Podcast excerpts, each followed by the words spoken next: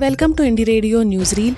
I'm Prajakta and you are listening to the news updates for 21st June 2023. Here are the international news updates for today.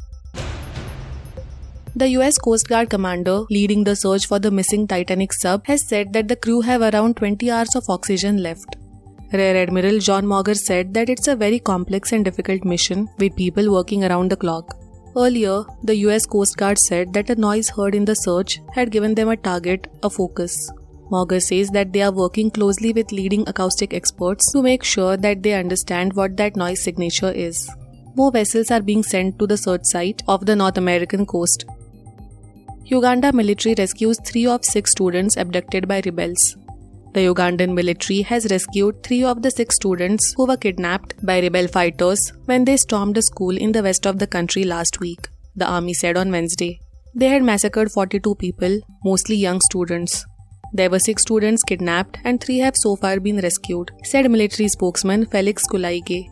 A woman with two children who had been kidnapped outside the school was also rescued along with her two children, while two fighters were killed and two guns captured. European Union sets 11 package of sanctions against Russia. On Wednesday, the countries of the European Union that is EU approved a new package of sanctions against Russia. These aim to prevent the previously imposed sanctions from being bypassed through third countries. The European Commission President Ursula von der Leyen said that the new sanctions will deal a new blow to Russian President Vladimir Putin's war machinery.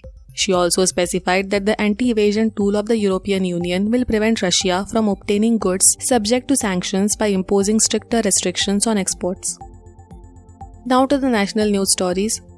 Ajit Pawar says not interested in leader of opposition, assign me party post.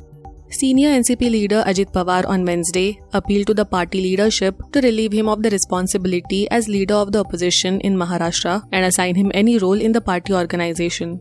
Mr. Pawar came up with this demand at the 24th Foundation Day event of the Nationalist Congress Party or NCP held in Mumbai. Mr. Pawar said, I am told that I don't act tough as the leader of the opposition. He also said that it is up to NCP leadership to decide on his demand.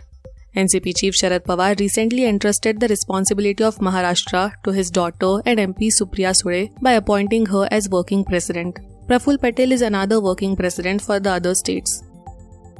Two transgender persons stabbed to death in Hyderabad. Two transgender persons were killed by a group of unknown miscreants in Hyderabad's Daibagh area in the hours of Wednesday, police said. Police have identified the deceased as Yusuf alias Dolly and Muhammad Riaz alias Sophia, both in the age group of 25 to 30 years. Police said that they were attacked around 1 am on Wednesday by a group who allegedly hit them with bricks and stabbed them with knives. Preliminary inquiry by the police revealed that a love affair could be the reason behind the double murders. Center asks states to share data on heatwave linked hospitalizations and deaths. The Health Ministry on Wednesday held another round of meeting, second in two days, with officials of Uttar Pradesh, Bihar, Odisha, Jharkhand, Andhra Pradesh, Chhattisgarh, and Telangana. These states are in a grip of severe heatwave conditions.